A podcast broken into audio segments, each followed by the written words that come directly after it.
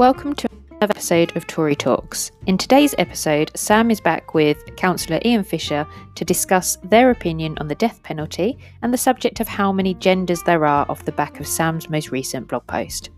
As always, thank you for listening and we hope you enjoy.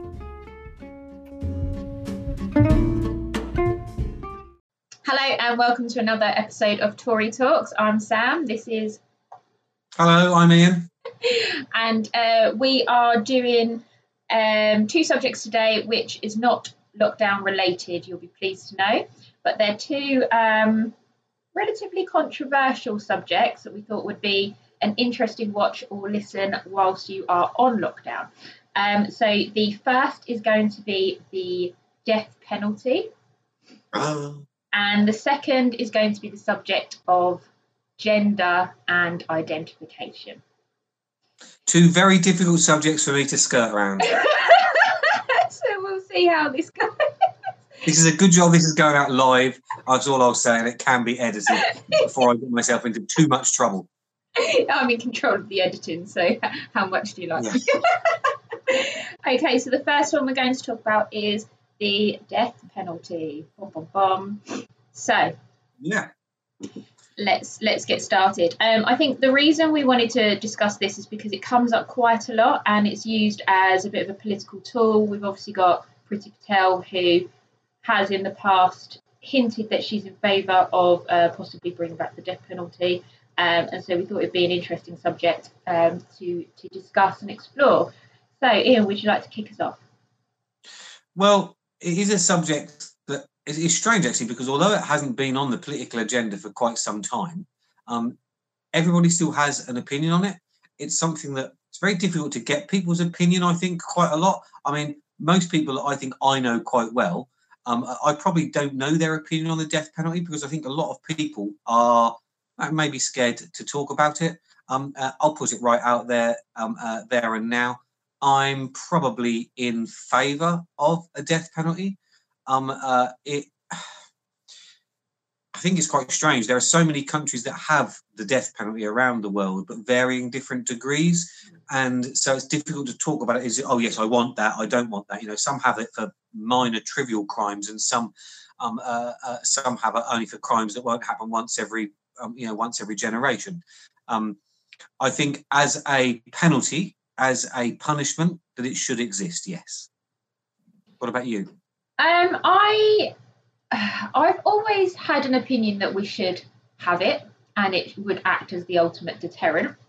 Um, but I'm now a little bit cautious, and it's going to sound ridiculous, but because I watched uh, The Making of a Murderer, and how even with evidence and DNA and stuff like that, there is still that room for for error. Um, and so I I, I still have the opinion, I think, but I would it's not an opinion I'm comfortable with having. So I do think that there should be an ultimate deterrent. Um, also, this is going to sound ridiculously cold, but there's a massive cost factor when it comes to someone being in prison um, and capacity situation as well. So there's all these things that you've got to think about. Um, for the most dangerous people in the UK, it costs it can cost us up to eighty thousand pounds a year to keep them imprisoned in high security prison. And if these if these people have committed the most abhorrent crimes, um, is good it, word by the way. Pardon? Good word by the way. Abhorrent. Yeah. Um, I I just I'm not sure whether it is worth us taking the taxpayers' money to spend eighty thousand pounds keeping keeping people alive that are in a high security prison that are never going to be released because they're too dangerous to the, the public. So it's kind of. I mean, that, that, that, I find that, that's quite strange. You surprised me actually. One, um, uh, I probably knew you were slightly in favour of the death penalty. Surprised at some of your reasons. Um, I find it strange. Certainly, I don't think that cost should never come into it. So you shouldn't have a death penalty just because it's cheaper than the alternative. Uh, you sound more callous than me there, which, is quite which is quite surprising. Oh, it's cheaper to put somebody to death than it is to keep them in prison for 60 years. That that shouldn't be to me that shouldn't be the reason and it shouldn't be a reason for uh, overcrowding either. But my main uh, difference to you, and you've used the word twice already, um, uh, is deterrent. You'd use it as the ultimate deterrent, whereas I wouldn't use it as a deterrent at all. I personally, I don't think it is a deterrent. Um, uh, uh, if it was a deterrent, the countries that used it wouldn't use it because nobody would do those crimes. Um, uh, it is to me, and this is where the right wing part of me comes in. It's the ultimate punishment, and to me, um, uh, I have a massive difference between um, uh, punishment and deterrent. My personal opinion is that uh, if you commit a crime, you should be punished um, uh, rather than. I understand the deterrent. Um, I suppose that may be even a different episode, but certainly I wouldn't. I would. I look someone in favour of the death penalty, but not as a deterrent, as the ultimate punishment. Um, uh, and I believe that there are certain crimes that are serious enough that it should be used for um, uh, to to consider that. Um, it's interesting. What do you think? Do you really think it acts as a deterrent? Is there any evidence that says it is a deterrent? Well, no, I haven't seen it. I, I haven't found any evidence to suggest there is a deterrent. Um, but I think, I think it shows a clear message that it's a country that believes in law and order. We've been criticised um, as a country for being quite soft on crime, and we're the party that's supposed to be tough on crime. Um, and over the years, we've made some mistakes in the party with you know, showing that maybe our concentration hasn't necessarily been on crime. And we're trying to to change that. And I think that that would also send a clear message that we mean business. If you don't want to uh, be part of a society where we believe in law and order and we believe in you know public order, um, then this is going to be the you know the the, the chain of of uh, of um, uh, what what is the word I'm looking for? Of of punishment. And it, it's that kind of ultimate the ultimate price. So necess- it's not necessarily that if someone commits a crime, they're they're going to be deterred initially from the death penalty, but if you see it as a whole picture and the death penalty is included in that, then that's going to put the fear of God into some others, I think, to make it realise that actually we are, as a whole package and a whole country, we're really serious on crime. Yeah, I mean, I find it quite strange. It's quite strange actually that we've got this, a, a similar opinion on this because we have a different opinion on lots of things, which is yeah. a bad thing. Um, uh, it's it's a really difficult one. Um, I don't necessarily look at the countries that have it and want to be like those countries. Yeah. So, um, uh, sixty percent of the world's population live in countries that um, uh, have the death penalty. Um, it's actually quite a long list of countries. Obviously, most Islamic countries have the death penalty, which do account for a massive portion of that number. Um, both India and China have the death penalty, which are obviously a, a huge countries, populations with huge countries with huge populations. Um, interestingly, um, countries which also have it, which you'd consider to be more like Western democracies, mm. um, uh, are Japan and South Korea. And Japan is actually quite high on the list of um, countries that actually use the death penalty as well. There's a lot of countries that have the death penalty that don't actually use it. So it's you. So maybe it is as a, as a deterrent, or maybe it is just still on their statute book and they just haven't got rid of it. But Japan, um, uh, according to uh, Wikipedia, um, uh, used the death penalty 15 times last year, um, which is about, about eight or not was about eighth or ninth on the list, but the only non-Islamic country ahead of that was was the United States. Um, uh, obviously, there, there's still quite a few states, but in interestingly enough, um, I'd say that most people probably wouldn't consider countries like Japan and South Korea had the um, uh, uh, had the death penalty because most people now, and, and this is just it. I don't know. Do Western democracies not have the death penalty because they don't think it's the dumb thing? Um, it's quite strange. I was trying to look at when a lot of countries abolished the death penalty. And it does seem to be um, uh, around about the time when um, uh, there was a lot more focus on uh, human rights, on gender rights, on equality. Um, uh, around about the 50s and 60s, you know, up till the 50s and 60s, a lot of Western democracies still had the death penalty, Hmm. um, uh, and, then- uh, and then it tended to get rid of them. I don't know when the year was when we got rid of ours. I think it I think was it- either late 50s or early I 60s. think it's 63 or Um, 65, I think, if I can remember rightly. yeah, and, and lots of things.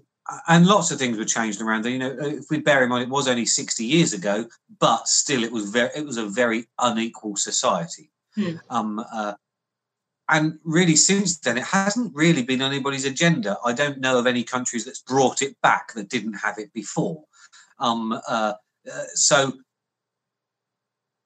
I think it's one of those things that it's almost become non-politically correct to say that you are in favour, which is why so many. Pol- I doubt there's many politicians. You've mentioned Priti Patel. I doubt there's many politicians that either of us can think of Hmm. that were that you've that you know of that have actually come out and said they're in favour of the death penalty. Well- I don't think that's because they're not. There aren't many that aren't in favour. I think that's more along the lines is that they're too scared to say it. But it's it's interesting because the media tend to uh, use it as this, you know, oh look how cold-hearted that person is because they believe in the death penalty. But if you actually look at the YouGov um, uh, polling of what the British public think, more people are in favour of it, of bringing it back, than are against it. And then if you look at the specific crimes, so they go into specific crimes. 58% are in support of um, the death penalty when it comes uh, when it's uh, murder as part of a terrorist act, and only 32% are against it. Um, multiple murders, 57%. Murder of a child, 53% are in favour of it. So it, more people who have part, admittedly participated in these these polls. Um, so it's not, but the percentage more people are in favour of bringing the death penalty back than they are about Brexit. And that's strange, actually, because believe it or not, it's probably one of those questions which some people answered negatively because they thought that they, they thought of the negative perception against it. So that number is probably higher than that. Oh, I A agree. bit like a bit, a, a bit like when you ask who's going to vote Conservative in a poll before a general election, less people say they're going to vote Conservative than actually end up voting Conservative. Um, hence the term secret Conservative. So I should imagine those numbers are higher, and that, that's actually surprised me. I didn't know those numbers. You've actually surprised me, um, which which then um, makes it even more interesting that it hasn't actually been on the political agenda at all. Um, uh, I don't believe in any country for dec- for, for, for decades. Hmm. Um, uh, I, I know you started off this by saying about miscarriages of justice, um, and obviously people can always point to those, but you know, miscarriage of justice. Um, you might lock somebody up for 40 years, for 50 years, all their all their years of their life. That's probably a bigger mis- that's just as big a miscarriage of justice as it is if you um uh, if you put somebody to death. Yeah. Um, uh, I I think it's gone are the times when we. I I believe it. Some countries used to see that it was a sign of a mature society that they actually abolished the death penalty. Um, uh, I'm not too sure how that stands. Um, uh, I do, you know, we've all seen or we've all heard of terrible situations where perhaps people, and I know that they've had a problem with this in the states, where perhaps people that they're put into the death penalty have suffered awful um uh, uh awful pain throughout the um uh, throughout whatever it is whether it be electrocution or what um and that that shouldn't happen and that should be bad. Am i am i against that? I'm not too sure that i am. Um i'm not too sure that i am. Uh I know America has had problems recently because a lot of the drugs that are used in the last few years, a lot of the drugs that are actually used in um, uh, the process are actually manufactured in the EU. And uh, the EU have a rule that you're not allowed to export those drugs if you know they might be used for um, uh, for these purposes. Okay. So um, uh, so it's actually becoming. But then I understand why the European Union are doing that. But actually, by doing that, they're actually making the situation worse rather than better because that means that states in the in America that do have the death penalty are having to resort to the perhaps less uh, less better options, the the less pain free options um, uh, than what they were before because countries like the European Union won't um, uh, sell them on purely um, uh, principled grounds. Um, so I can understand that. Um, a brave person would bring this on the political agenda. I can't see. Could you ever see this coming on the agenda? Well, you no- ever see any party being brave enough to bring this on the agenda? the only way it could be done is if it was done via a referendum, because I've actually thought about this in the past. Um, and it would, if it was a referendum, I genuinely believe the British public would vote in favour of it. And that's the only way that you could then justify bringing it back. Um, but it's like, go, I, I just want to clarify the whole cost situation because it did make it sound as if I was just purely looking at the numbers. But callous, yeah. it, yeah, because I did say it in quite a callous way. But if you think about, I'm trying to think of the worst people who we've got in prison. Uh, well, she's dead now, but Myra Hindley. If you were to say to the British public, we were spending eighty thousand pounds a year keeping that woman alive, could you justify? Could you justify that? That's a different. uh, That that that that's a different subject altogether. Um. Uh. You know, you could say about any prisoner, uh, even one that's correct, um, uh, committed a smaller crime, a lesser crime than that. You know, somebody that's in jail for assault, mm, lots of burglaries, they've got a two-year sentence. You know, should we be spending the level of money on them that we're spending now by giving them a cell with a TV in X, Y, and Z, or should we lock them up for 23 and a half hours a day and it costs very little? Um, uh, uh, you know, that's that's a different one. My personal opinion is that, um, uh, again, like I've said before, um, uh, my opinion is that it should be a punishment rather than a crime. So I wouldn't be spending hardly any money on prisoners. I wouldn't be making prison comfortable. I wouldn't be making it the type of place where we're looking um, uh, to spend money on these people that people don't have on the outside world. Mm. So um, uh, uh, yeah, although it was me that turned around to you and said, "Don't think we should use cost as a reason for bringing it back or having it." Um, uh, my opinion is is that crime should be um, uh, punished, and the punishment should be harsh. And my opinion is that the harsher you make the punishment, the less likely you are to um, uh, have reoffenders. Now, um, we've had years, sorry, decades and decades and decades of the liberal attitude that crime sh- criminals should be rehabilitated. We've spent billions and billions of pounds on various different schemes, and I'm not too sure that any of them has, any of them have ever worked. We've never found this um, uh, golden egg rehabilitation that seems to rehabilitate, rehabilitate offenders to not commit the same crimes again. And we've tried thousands of thousands of different schemes, and they've been replicated across the world in different countries. And they've tried even more schemes. Nobody in the world has found a scheme that rehabilitates offenders to the extent that it's that successful that everybody's doing it. So, um, to me, that's a uh, unfortunately that's something that's failed. You know, the rehabilitation of offenders across the world has failed. Um, nobody's come up with a way of doing it, Mm. and um, at some at some point, you just have to have the realization that there are bad eggs out there, that there are bad people out there, um, uh, and that any and no amount of money being spent on them is going to change that. Um, so But that's exactly yeah, in one way, I yeah, in one way, I don't think it should be about money, but in another way, it's, it's, it's not about money. It's more about conditions. I think conditions in jail. Um, people will tell me they're too. that- people will tell me I'm being too harsh, but they're, but they're, they're too easy. You know, they are too easy. Um, and I know criminals that um, are quite happy to go inside. Um, uh, you know, they have an easy life inside. They can get hold of what they want inside. They can get as much drugs as they want inside. They can get as much money as they want inside. They can have as much power as they want inside. So, is that a punishment? Not really. Not really. No, I mean, I do disagree with you to a degree when it comes to rehabilitation. So I'm back to my old self about that. Um, I do believe that, you know, rehabilitation is very important. I personally know someone who was went down the wrong path. He ended up going to prison.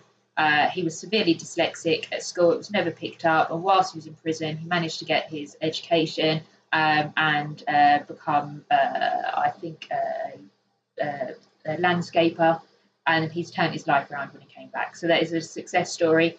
Unfortunately, it was a failure before before it came to that. He should never have ended up in, in prison. He wasn't really a bad egg. He just made bad choices. Through rehabilitation and someone just concentrating on him, he has now changed his life.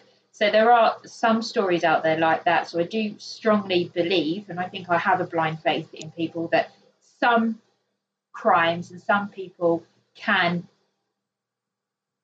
it can be changed, it can be turned around.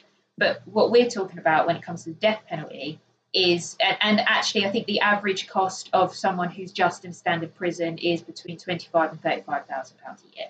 But we're talking about high security prison, extremely dangerous people, people that commit crimes like acts of terror, murder, rape, paedophiles, those kind of people. I personally don't believe that there's any evidence to suggest that paedophiles can be rehabilitated.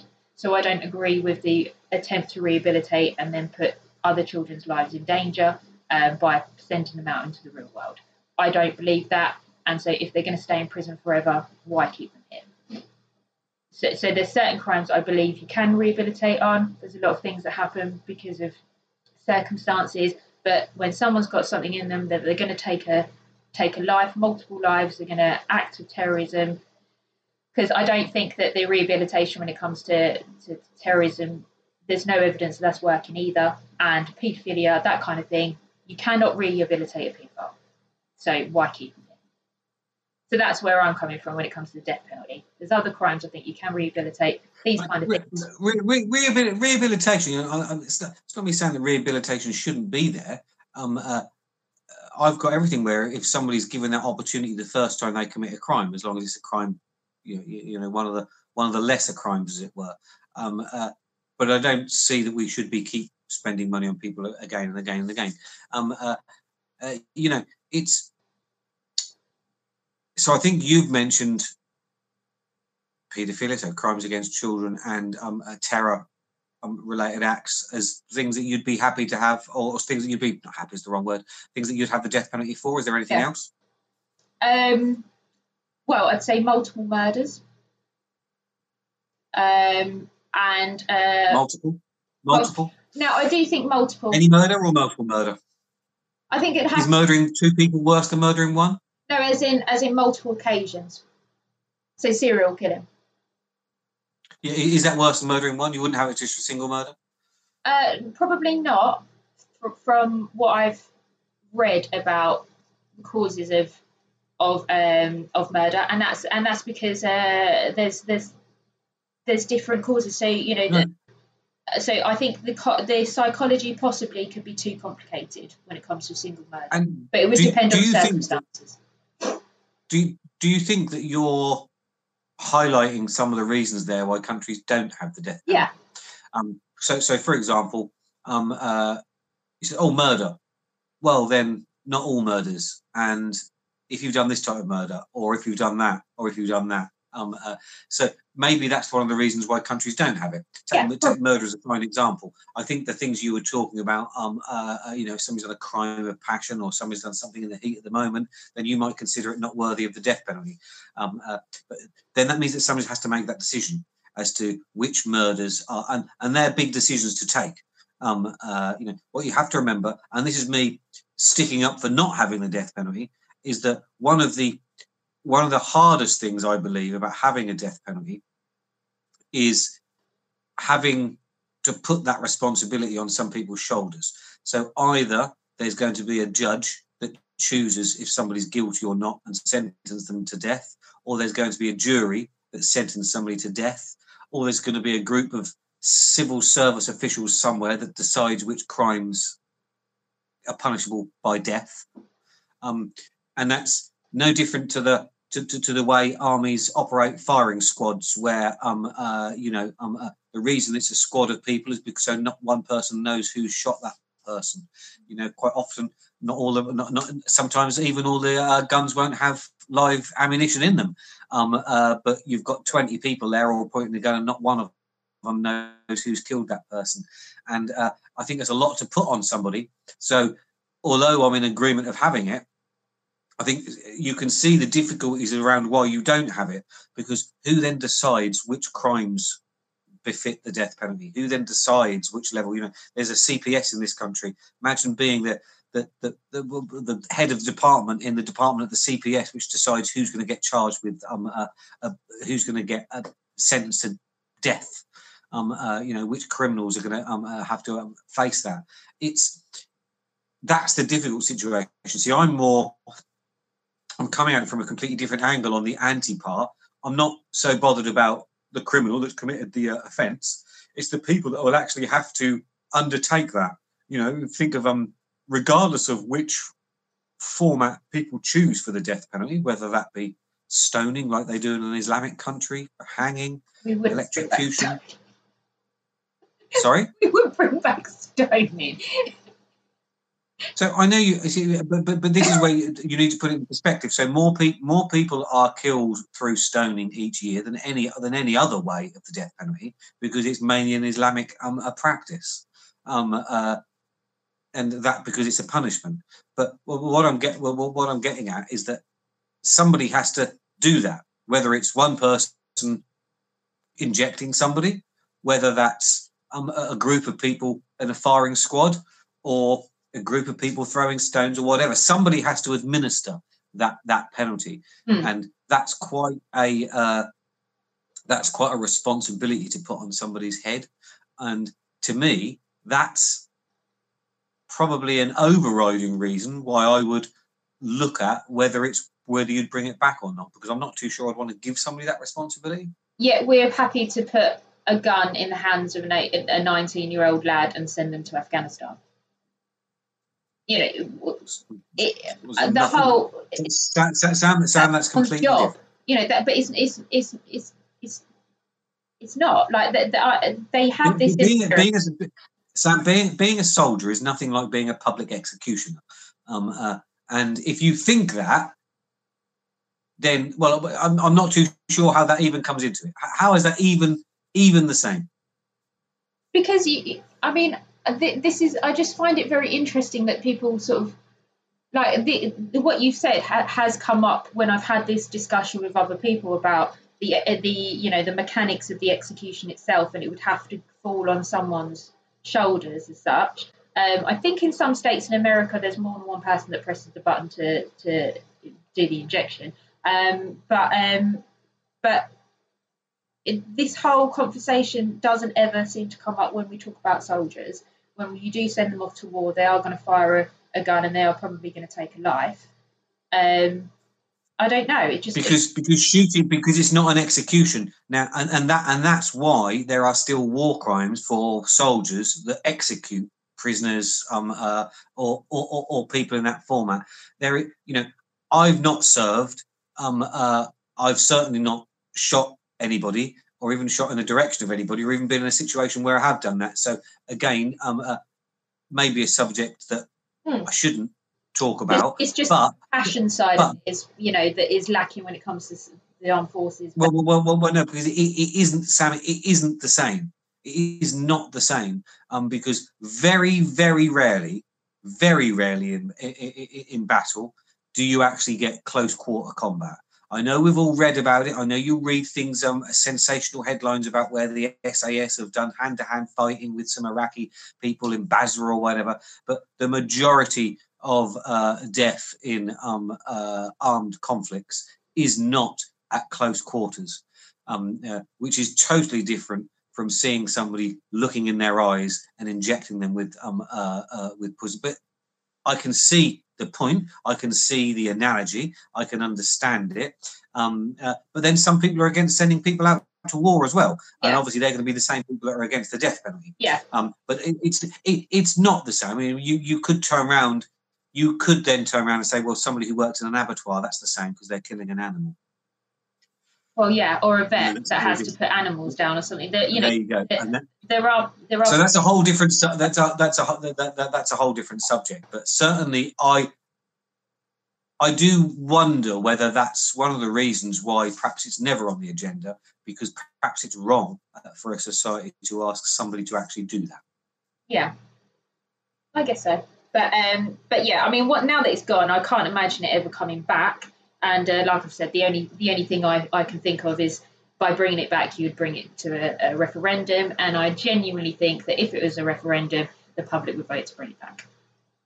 I think the only time it would a country would bring it back, and I'd like to, I'll, I'll probably research this after this to see if any country has ever brought it back. Um, uh, I could see two reasons for a country bringing it back. One, some kind of religious change in the country. So uh, a, non Islamic country becomes an Islamic country for whatever reason. Um, uh, or there's a mass atrocity in some country. So, like a terror act hmm. that literally kills hundreds of thousands or millions. Um, uh, you know, something that's massive, you know, bigger than anything we've experienced thankfully to, the, to, to, to, to this date now. Hmm. um, uh, you know uh, were there somebody that committed some atrocity in the country then i think there might be a, a, a clamoring for um, uh, to bring it back. Um, uh, but yeah you, you're correct. I don't see many countries bringing it back but that's only because i don't see that there's many politicians you know I'm an elected councillor, you're not elected. It's still probably not the most sensible thing in the world for me to be on the internet talking about the death penalty because it's considered by some people to be a subject that you don't talk about. Correct. So the likely, the likelihood that any MP who obviously has far more followers than me and far more coverage than me, but they're still elected, ever talks about this subject out loud, which is never going to happen. Hmm. Yeah, I mean, we could be, I could be committing political suicide right now before I've even started my journey um, by by discussing it. Well, uh, uh, yeah, and uh, and that is it. It's one of those subjects where it's difficult for even have an opinion on, or or, or, or a vocal opinion on, because uh, people people treat you worse than the criminal you want to put to death for even having the opinion. Um, uh, uh, so yeah, um, uh, you know, I've we've both had people when we've told them what we're talking about today warn us not to talk about the death penalty. Correct. So. So there you go. So let's yeah, so let's stop talking about death penalty and, and, and talk about a subject that's even more delicate, apparently. So, Ian, let's move on to gender, the discussion agenda. Now, we don't have mm-hmm. the same opinion when it comes to this, do we? Well, we probably don't have the same opinion when it comes to this, Sam. Um, uh, mainly, be, mainly because you hold an incorrect opinion or an incorrect fact. Um, uh, how many how many genders are there, Sam? Um, I I am not going to specify how many genders I believe there are, but I do believe there are more than two. Hmm. And, and, that's the you know, we, we we could we could end the subject there, and that that is something that we'll never ever agree on, isn't it? Because I'm I'm never going to um, move from the camp of thinking that there's only 2 mm-hmm. um, and you're never going to move from the camp of thinking that there's more than two. Um, it's quite a strange one because you see arguments around gender type things, especially over the last few years. See them on social media quite a lot. Most people's views about gender are quite entrenched, and I don't know of anybody that's had their view changed on gender. Really, it's quite entrenched. Um, uh, it seems to me to be quite a uh, heavily influenced by pe- people's opinion on gender seems to be quite heavily influenced on their age. Um, uh, uh, obviously, we're a reason. We've always been a progressive society. Society has always been progressive, um, so that you know the younger generation of today will always consider themselves to be more progressive and more modern than older generations, and that'll be the same when for the next younger generation that comes up and thinks that you guys are old fogies, as, it were. Um, uh, yeah, I doubt you get many people who collect their state pension who believe, who probably share your views. And there's probably not many people that are your age and younger that share my views. I think that's probably reasonably close to the mark. Well, this is why I wanted to discuss it because I find it quite interesting. So I did. I wrote a blog that I think you only read half of, didn't you? About this idea around gender. And I did read half of it. It wound, it wound me up far too much after reading that half, so I couldn't read the second half. So the, I, the what frustrates me the most about the gender argument is that people think that this is a new thing. They think it's a woke thing. They think it's young people trying to change society and everything else. When throughout history and across the world, there have been areas where it's been believed that there's more than two genders. So even in uh, ancient Egypt, there were three genders, um, which is documented. Can I just say, yeah, can I just say, most people around in those times will also thought the world was flat. But what I'm saying is that culturally, it has been accepted through history and around the world that there have been more than two genders. In uh, uh, Native Americans have a term that's called Two Spirit, and that's to cover all the the subsidiaries of the third gender in in theirs. Um, someone who's of Two Spirit always held uh, a highly respected role, um, and it was only when us Christians came into play that we kind of demonized the third spirit, um, the, the, the, the two spirits of the third gender. So they're very they're very spiritual people anyway, live and let live as such, and they wanted to be inclusive of people that. Can I can I just can I, can I just come in there? Do, yeah. do, do, you, do, do you think that now? And I know nothing on this subject at all about the native Indians, but just listening to what you've said there, my, my first thought when, when you're talking is you've taken a very, very, very modern agenda, agenda on gender, um, uh, and attached that to a very ancient um, uh, culture um, uh, and used today's terminology and put it on an old culture to fit. Um, I know there are very. Uh, what, what I meant by that is undoubtedly they were you know most people were going back then far more spiritual than they were now just because of the, the lack of some people were spirit more spiritual uh, i'm not too sure that but we're putting our own 21st century take on gender onto their spiritualization well no no because in 1990 is when they came up with the term two spirit and that's because of the rest of sort of society as such trying to change what their their beliefs are to fit in with them. You know, the the idea around gender. There's a difference between sex and gender, and gender is a social construct, and it has been. And so it depends on where you are in society and, and where you are in the world as well, with what what you would associate yourself as being, because it's about where you see yourself fitting into society. So traditionally, well, again, again, just stop do you think that, or do you, or do you just think that some liberal person has just completely made up what you've just said? Um, is that what gender is, or is that what gender is now compared to what gender used to be 20 years ago?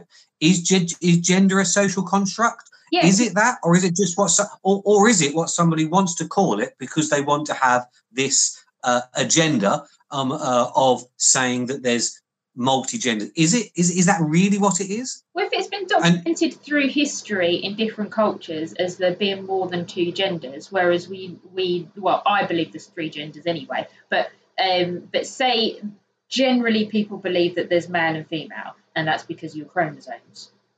Um, it has been documented through history and time that there are three there generally are three or more genders.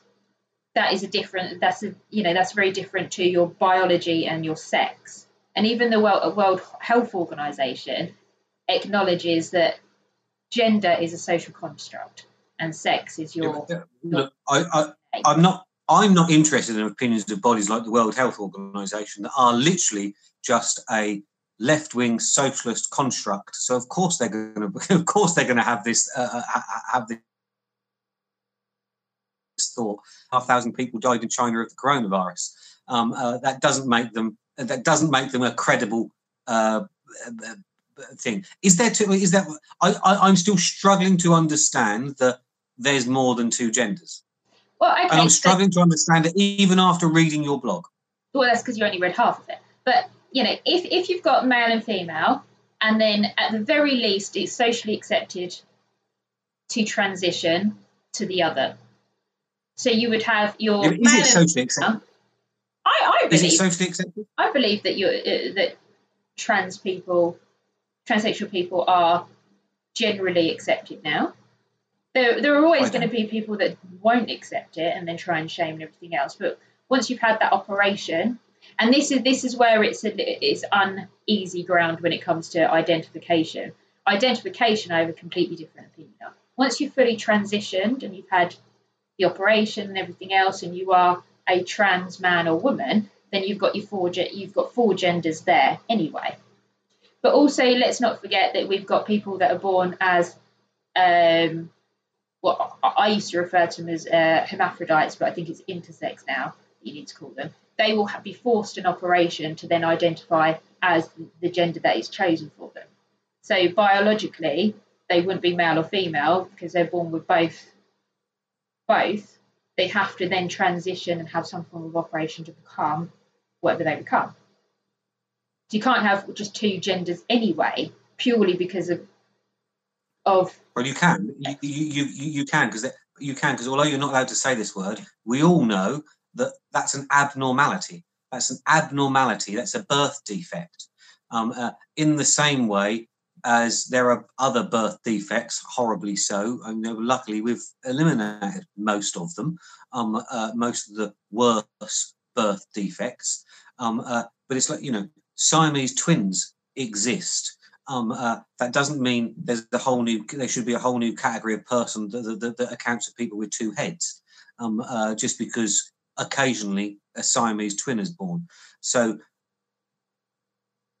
yeah, I mean, look, we're, we're, we're never agree, we're, we're never going to agree on the subject. Mm. But a lot of what you a lot of what you just said is an agenda that's been around maybe for only 15 to 20 years. So a lot of this accept a lot of this oh transitioning people transitioning wasn't a I should imagine that transitioning wasn't really a word. Well, it was a word, but wasn't used in this context before. I don't know. Um, however many years ago, 15. You know, you know, if you were born thinking you were in the wrong body 20 30 years ago there weren't really many options open to you whereas there whereas there are now um, uh, but interestingly enough there's been a lot of movement on that over the past week or so has there not um, uh, rightly so um, uh,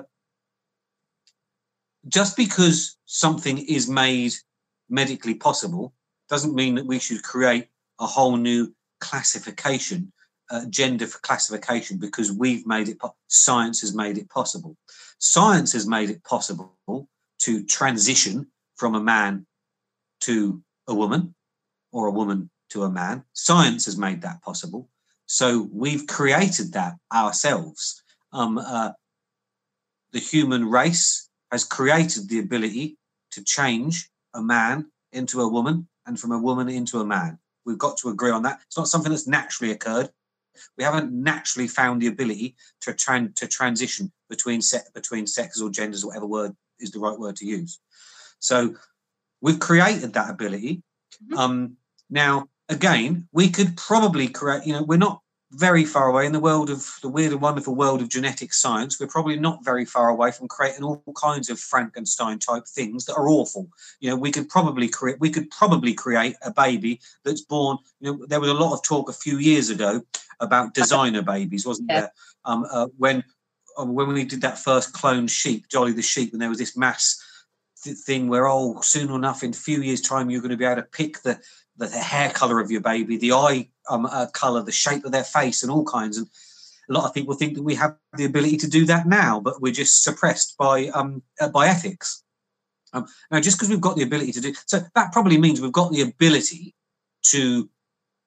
We've probably got the ability, and this is going to sound crazy, in the same way as you dip a put a food coloring into a cake mixture and it comes out whatever color of the food coloring, we've probably got the ability to do that with humans as well. Hmm. We've probably got the ability to make a human that's choose a color now that's not in the human spectrum, a green. Okay, we've probably got the ability, scientific ability now, to make a green person.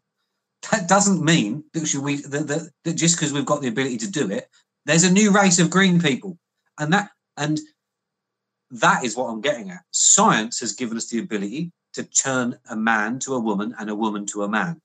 That doesn't make it mean just because science has given us that ability that that creates a new gender or a new sex or a new whatever is the right term. In the same way as if we've got the ability to create a green person, it doesn't make a new race of people the green people. That's my that's my scientific argument. And just because science has given us the ability to do so, it doesn't mean that it's natural because it isn't natural, is it? It's a socially con- it's a constructed um, uh, uh, gender or constructed sex. So you know, if you're a man that's transitioned to a woman, that's a construct. That's not something that's happened. So it's not a real gender. It's an artificial gender, is it not? Well, it depends on. See, this is why I think people are mixing up sex and gender. It would be if you were to say by sex you're now a female, then that would be wrong because sex is science and your biology. Whereas it would be a gender because that's your that's the social construct. So if you ch- transition to a trans woman, then that is your that is the gender is the trans woman. It's the only the only confusion it's I not have. a gender because we've made we've, we've we've made it up. That, that's like saying we could create another one. Um, uh, you know, we're not probably very far away from creating a, a hybrid. Back in the seventies, and I know this is a strange way to bring it onto it, but back in the seventies, there was a mass um, uh, thing with zoos, okay, to create hybrid am- animals. Mhm. I remember going to um, uh, I think it was Banham Park, I think, and seeing a Z donk, which is a which was a mixture between a zebra and a donkey, and there was um, uh, and we had the ability to do that. But- and, and I know, and I don't, I'm not talking this subject to make it church or anything like that, and I'm not, you know, so I don't want people to get that impression, but we had the ability then with science to create clones of animals almost like a mixture of the two. So we're probably not a million miles away in science to create some kind of human hybrid something where that's where, where it's joined with another animal for example. But do you, do you Um, not uh, think we do now- that through cosmetic surgery anyway? well no we don't do we? We're not joining we're not joining genetics from different animals. Um uh, uh, so so so what i'm saying to you is we've probably got the ability to create a human hybrid or if we haven't got it now we're going to have the ability in the future. But what I does that mean that that I don't yeah, understand the once we get that I don't okay so so be, because 30 years ago we didn't have the ability to transition from a man to a woman. It wasn't scientifically possible. We didn't have the knowledge to be able to do it. No, This is- this is so new term- knowledge. yeah, in terms of like the physical, your actual body, no, we didn't. We cannot pretend that there wasn't people that were living their lives as the opposite yeah sex. and and and, and, and, and that is my thought and, and and that and that is my and that is the core comes to the core of my argument is that just because somebody thinks something it doesn't make it so um uh, i suppose it goes back to the old um uh, the old philosophy i think therefore i am um uh, it doesn't make it so just because somebody thinks it if i wake up in the morning thinking that or, or if i've always thought i'm trapped in the wrong body so probably demeans if I say if I wake up in the morning. If I've always thought I've been trapped in the wrong body and I think that I should have been born a female, right, that doesn't make it so. In the same way that if I think I should have been born six foot four, it doesn't make it so because I think that I, think that. And to a lot of people out there, it seems to me, it seems to them and me, and I fall in this category of people, that you're getting this situation now where people are saying, oh, I'm sure I'm trapped in the wrong body. And that's very difficult to talk about unless you've been in that situation. So I don't want to feel I'm talking um, uh, ill of it or anything like that. So, oh, I think I'm trapped in the wrong body. I should have been born a female. That doesn't make it so. It doesn't make it so. That's no different from me thinking, oh, I, I should have been born a foot taller. I should have been born with straight hair. Um, that doesn't make it so. Now, we have the scientific ability to give me straight hair. We actually have the scientific ability to make me a foot taller as well. Hmm. Um, uh, uh, wouldn't be very nice. Would be bloody horrible. But we have that ability. Okay, and but it doesn't make it so. And that's what I suppose what I'm getting at. Um, uh, But my yes, we've got the my my difficulty with this is I'm hearing what you're saying, and what is screaming in my head is why, if we have the ability, if we have people that are feeling some kind of way about who they are as a person, they don't feel like they are fitting into society because they are in the wrong body, and we have the science behind it. Why deprive someone of that? I didn't say you should. I didn't didn't say you should. That's why I don't Um, uh, understand the push. Uh, no, no, no, there's there's a difference between letting somebody do that or giving somebody the ability to do it and then saying they're a different gender um, uh, uh, and then creating a new agenda for it. They're, they're two totally different things. Not once have I said that people shouldn't be allowed to do that. Um, uh, not once have I said that should be banned. Um, uh, I said just because you've got this scientific ability to do something, it doesn't mean that that creates a new gender. Um, uh, uh, uh, that's that's my That's so what what know, would you refer to? To, to, to, be to, to, to be brutally honest, to be brutally honest, like I say, I'm I'm a conservative. I, I, I'm a libertarian. So I believe that if you're an adult, you should be able to make your own choices. And if that we have the scientific ability to do that, same as if we had a scientific ability to grow another head, I'd let people do that if they wanted to because that's somebody's personal choice. So I don't mind. You know, people can choose that if they want. But just because we've got the ability to do it, like I say, it doesn't make it. Um, uh, doesn't mean that it creates a new a new gender. Um, doesn't mean that there's a, it should be a new classification of person, um, uh, which is basically what we're saying. We're changing rules that have been around, social rules, as it were, that have been around for centuries because people think that it should be changed. So, no, there's a difference. And I think this is sometimes where the problem comes with the argument because I think if you have one side of an argument like me do, people will then portray you as being anti everything. I couldn't care less. Um, and this is what's saying about a lot of a lot of things like that. Personal choice. I'm very glad they've come out recently and said that we're going to limit or stop. I haven't got into it in too much detail. Um, yeah. A lot of the gender reassignment for um, uh, younger people because obviously it's scientifically proven that a lot in a few years' time, when they grow up, they get they get a little bit older. That a lot of them feel they've made the wrong decision. So I think that's right. But once somebody's an adult, they're free to make whatever choice they want. And if that choice is something I don't agree with, that's up to them. I don't, you know, that's their choice, and that'll always be my view. So I'm not against people who transition at all. What I am against is them then taking over um, uh, in certain ways because we're so PC. You know, we'll talk about sport. You know, we've all seen it. Um, uh, Sharron Davies, and we were both on Twitter, so we've seen Sharron Davies on Twitter bemoaning the fact that um, uh, men that have transitioned to women are taking part in female sport um, uh, and are winning everything. You know, um, uh, and there are people that are transitioning just because they, they want to win, just to take part in female sport. Okay. Well, this um, is uh, the problem then with not cha- not adding an extra gender then this this highlights I was going to say this this highlights the problem. So if you've got a man who's turned into a woman and there's therefore then a woman it doesn't work. So you would have to because they're not because they're not because Sam they're not then a woman and that and, and that and that is where our, we will never differ. They might look in the in the perhaps the 50s and 60s you used to perhaps get a lot more what we called what was called then cross dressing okay? Um uh because maybe because people liked to cross dress, or maybe because people thought psychologically they were in the wrong body. Um, uh, you know, we've gone steps further than that now because cosmetically we can change people, and we can also um, uh, uh, change the physiology by using s- certain steroids that yeah. men produce more than women produce more, and whatever. Um, uh, but it doesn't change the inherent fact that there is a mass difference between the male of our species and the female of our species. And however good our transitioning is, it doesn't turn you from A into B.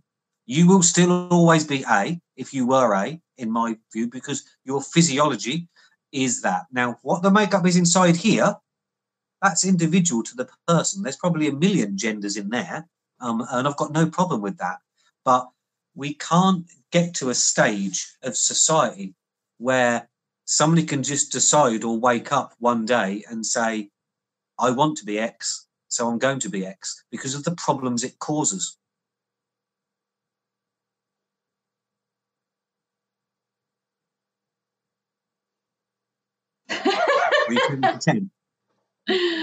yeah, well, you know, I, I, you bring up sort of like physiologically, you know, I'm my body is very different to um, other female bodies. I'm not as strong as other females, but uh, you know, there's other positives. So even if you're the same sex, you have different physiological characters about you, different estrogen levels, things like that. You know, I uh, can carry children, other other females can't. You know, same with males, whether they can reproduce or not. So we've you cannot say that at one two men standing side by side physiologically have the same makeup anyway.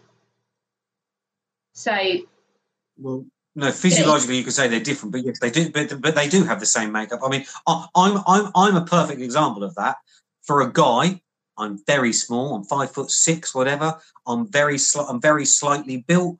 Um, uh, uh, you know, um, I don't have some characteristics that a lot of other guys have. That doesn't make me not a guy.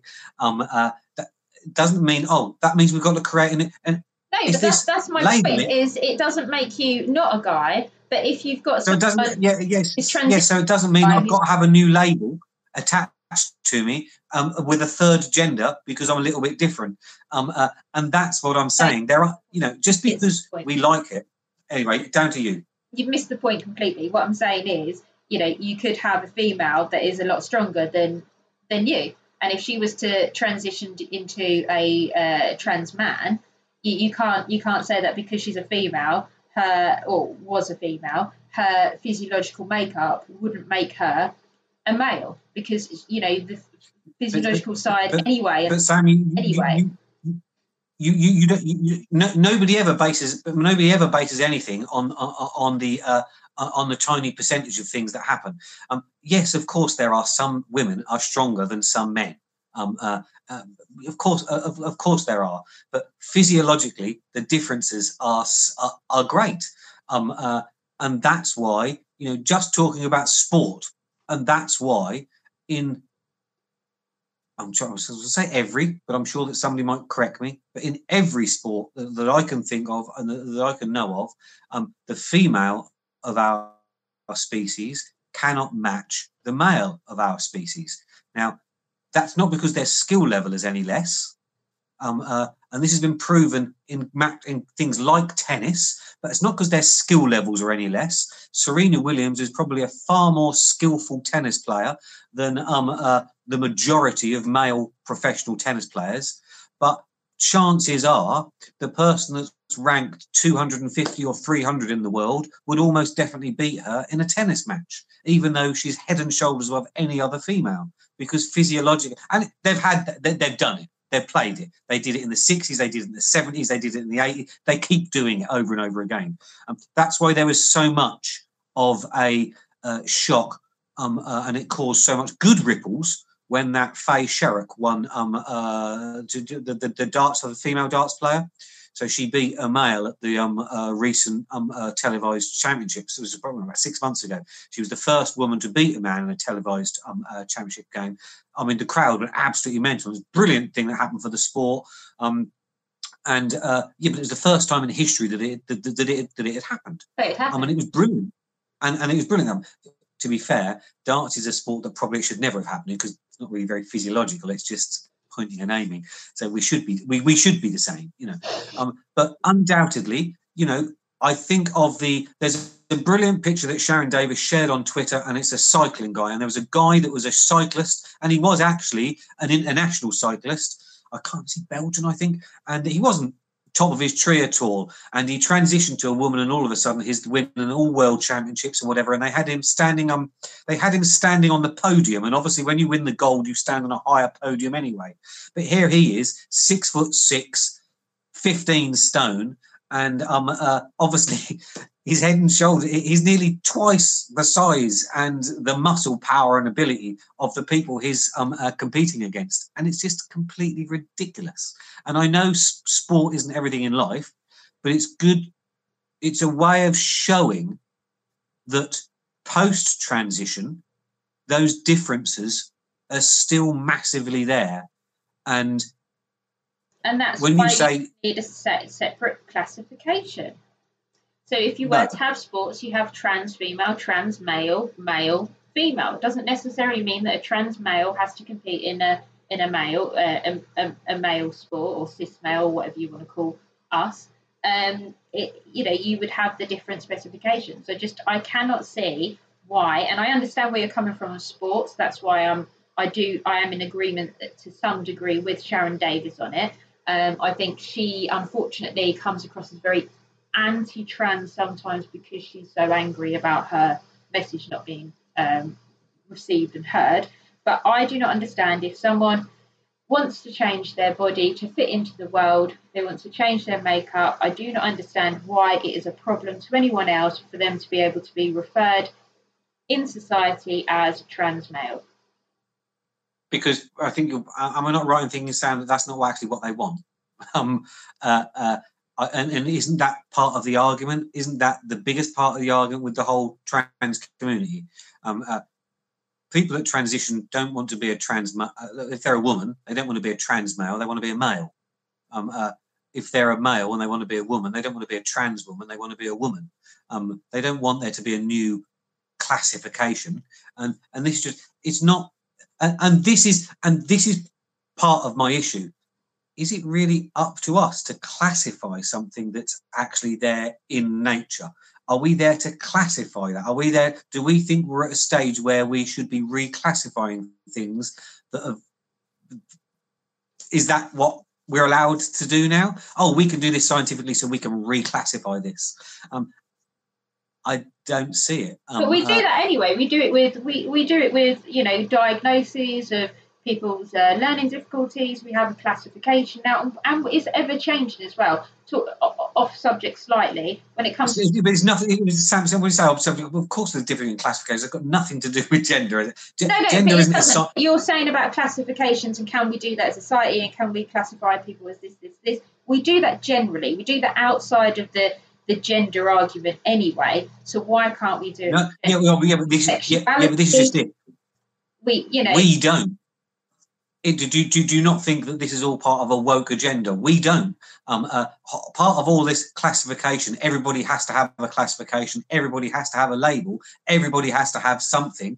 Um, you know, oh, you can't do this as well as somebody else, so you must be this. Um, you can't do that as well as somebody else, so we're going to say that you're this, um, so that you don't feel bad about not being as good as this person at that. Um, uh, and that's what we've become. And uh, but that's something different. I see that's something that's something completely different. Um, uh, you know, have being able to identify uh, problems and issues and medical conditions, I believe, you know, that's part of a progressive society. You know, we can identify medical conditions now that we didn't even know existed before, and which makes it easier for certain people, um, like dyslexia and things like that. It's a med, it's it's a condition. We can we can diagnose it now, um, uh, but it doesn't mean that um, uh, although it's a condition and we can diagnose it, um, that's not what this is. This isn't a condition, is it? Just so um, well, I'm not bothered. I'm not bothered about the look. Um, so yeah, this is a, it's a subject that, like, and I think I said this right at the very beginning. I don't know of anybody that's ever changed their mind on this subject. That went into a conversation with somebody thinking one thing and then come out of it thinking another. It's something where it does seem to me where people have quite entrenched views on this Mm. um, uh, subject. It's very difficult to change people's views on this subject, which will then causes a problem throughout.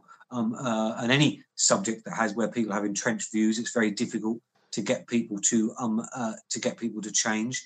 But I do honestly, my personal opinion, my personal opinion on the whole transitioning as a whole, not just not just gender, is that we are beginning to create a problem for future generations and, for in decades to come. In the same way now as in this country, we've come out and said, hang on, there might be an issue with allowing people to transition when they're younger, when they're a child, Hmm. um, uh, because of problems it causes later on in life. I think we've made it so easy, don't get me wrong, and I don't want to make this, when I say so easy, of course I know it's not easy for people and it's the massive thing, it'll be the biggest thing they ever do in their life and it's awful. But what I mean is relatively, we've made it relatively so easy to be able to do this now compared to what it was like before.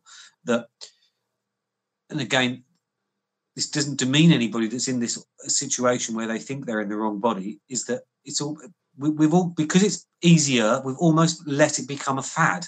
We've let it become a fad. Now that probably really demeans those people that are probably, and there are some that are in the wrong body, that are have the, to swap it for people because we're allowing people to take it over. We're, we, you, you you know, the numbers of people that are doing it now are so great compared to, and, and that's because it's, it's almost it seems to me to be a bit like a bandwagon. It seems to be a bit of a fad, Mm. um, uh, and I think we should make it. And although it, this is probably harsher for people that are going through this, we should make it a much, much, much harder journey because those that actually. But then we should make it easier at the other end because then it means that you'll only get people going through it that should be going through it, Mm. um, uh, and perhaps they'll get an easier life at the end of it. Um, uh, uh, you know, it's a situation that unless you're in, it's impossible to say whether it exists or not. My personal opinion is it doesn't exist. It's a psychological thing.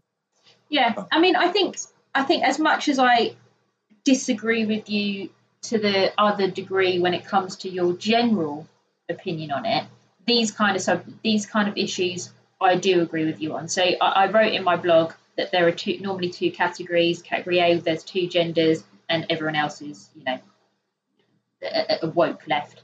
Um, and then there's the other one where there's an unlimited genders and you're just a bigot, blah, blah, blah, blah. I think I'm in a third category where I, I acknowledge that there is a need for it and I'm open to more than two genders and I understand the psych- psychology to a degree. Um, but I am cautious. I don't think it should be unlimited. Um, and I am pleased actually with this possible change um, to transitioning when it comes to children. And that's because I listened to a uh, interview with a child on the Mark Murphy show, and they were going through the the transitioning, and they were saying that if you get an early stage, you stop the hormones. So when that child then becomes a teenager, the hormones have stopped, and then everything in their body sort of stops working. And as much as my heart was breaking for the child, who presented a really believable case of they wanted to transition, my whole body went cold thinking, can you imagine that go that happening to a child? Like stopping their natural um Well, and, and it made me feel very uncomfortable. So I'm open minded but not when it comes to children. well, yeah, because um, and again, this again was probably one of those things what I probably shouldn't say. Um, uh, I doubt you'll find very many children that have transitioned that don't have extremely liberal parents that um, uh, that are very woke, that are very um, uh, modern and millennial, um, that haven't kind of kind of pushed slash forced this onto their children themselves. Um, uh, and this is the issue for me when it's anything like this to do with children. It's almost like a different subject completely. Um, uh, you know, to me, it's abuse. Um, uh, we wouldn't let we don't let a child make decisions on any on other things um, until they're a certain age. Yet, the, the, the possibly the biggest thing that they could ever do, we let them have the choice as to whether they do it or not. And where's the parental responsibility? And um, uh, it seems crazy to me. And that that's whether you agree on this subject or not. Um, uh, you know, that doesn't personal opinion shouldn't even come into it. Uh, An adult should dictate what a child does, not the other way around. And Yeah. And ever, you've got e- e- e- ever shall it be. And you're not legally uh, i think you have to be 10 to be uh, old enough to take legal responsibility for a criminal act so why can you possibly decide to change your entire physiological makeup um, under Oh, yeah. i think is bonkers um, so Yeah. that is where i am in agreement Okay, so I, I think we've we, we, we- we've skirted around that subject reasonably okay. It's only it, it's only it's only later on when you re, when, when you watch through this, Sam, that you're going to work out whether any of us have said something extremely bad or not. Um, uh, you know, but but this is the but this is the problem, and, I think this of both these issues that should highlight it because they're both issues where sh- people should be entitled to have whatever opinion they want. And if they want to voice that opinion out loud, they should be allowed to voice that opinion out loud. You know, I've got a completely different opinion from you on the gender issue, similar on death penalty.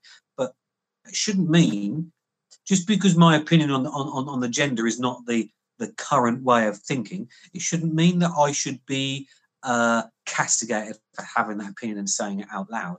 Um, and that is the problem with society at the moment, is that it almost seems as though if it's not on the agenda and you have a different view than what the uh, modern agenda is, you're called gammon, you're called whatever, or whatever you're called, you're called names because you don't hold this um, agenda.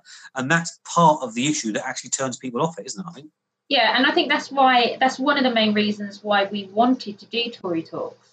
Is well, I certainly did. Is because normally it goes against my instinct. If someone tells me not to talk about something or be a certain way, and you get this quite a lot when you're at the beginning of your journey in politics. Is oh, by the way, might not want to say that because in ten years' time that's going to jump up and, and bite you. And I thought actually this is the problem: is everyone sounds the same, looks the same, thinks the same because they're so scared about what the repercussions are going to be later on. But the conversations that we have on Tory Talks, um, are the conversations that people have in their homes. And I think they want to hear people having these conversations as honest as possible Sam, without not, being offensive. not everybody's as sad. Not, not everybody's as sad as us. They don't spend their lives talking about gender reassignment. no, And, but uh, it is, a, it is a subject. No, I'm, jo- I'm joking. yeah, I'm but you know, and so this is what one of the reasons why we wanted to do this because you know it might jump up and bite us on the on the butt, but we're going to do it anyway because we are free. Well, I do too, and but I don't care because do you know what? Part of me thinks if it comes up and bites me on the bum, let it bite me on the bum because then it creates a whole new um uh, debate, and that debate will be: Am I not allowed to have an opinion? I'm not forcing my opinion on other people. Um, uh, you know, uh, if I was if I was prime minister tomorrow, ain't going to happen. I'm not going to bring back the death penalty because I know that it's probably not the thing to do at the moment. I might have the discussion. You know, I'm not going to ban gen- I'm, I'm not going to ban gender re- reassignment. Um uh, you know because you know and, and that's just it. So but there will be people that um uh, i'm thinking of my political opponents on the council that um uh, if any of them watch this with this whatever it will be oh look they're, they're, they're in fa- he's in favour of the death penalty conservative group leader in favour of the death penalty. Look at that awful thing. A bit like the scandal when our now mp when he was campaigning to become the mp obviously in the last election we had last year um, uh, uh, the opposition found out that he supported fox hunting a few years ago. And do you know what? He likes fox eh, nothing against it. Um, but all of a sudden, even though that wasn't on the agenda, and he had no intention of bringing it back, and he even said, "Well, no, um, this is not on the agenda. What are you talking about it for?" They tried to make it a central point. Look at this nasty person. He's in favour of fox hunting when it wasn't even on the debate, and it'll be the same. Look at this nasty person. He's in favour of the death penalty, and and it's why while people will still do things like that is why we should do Tory talks. Agreed. So I'll see you next week. See you next week. See you Tuesday. Thanks. Bye. Bye.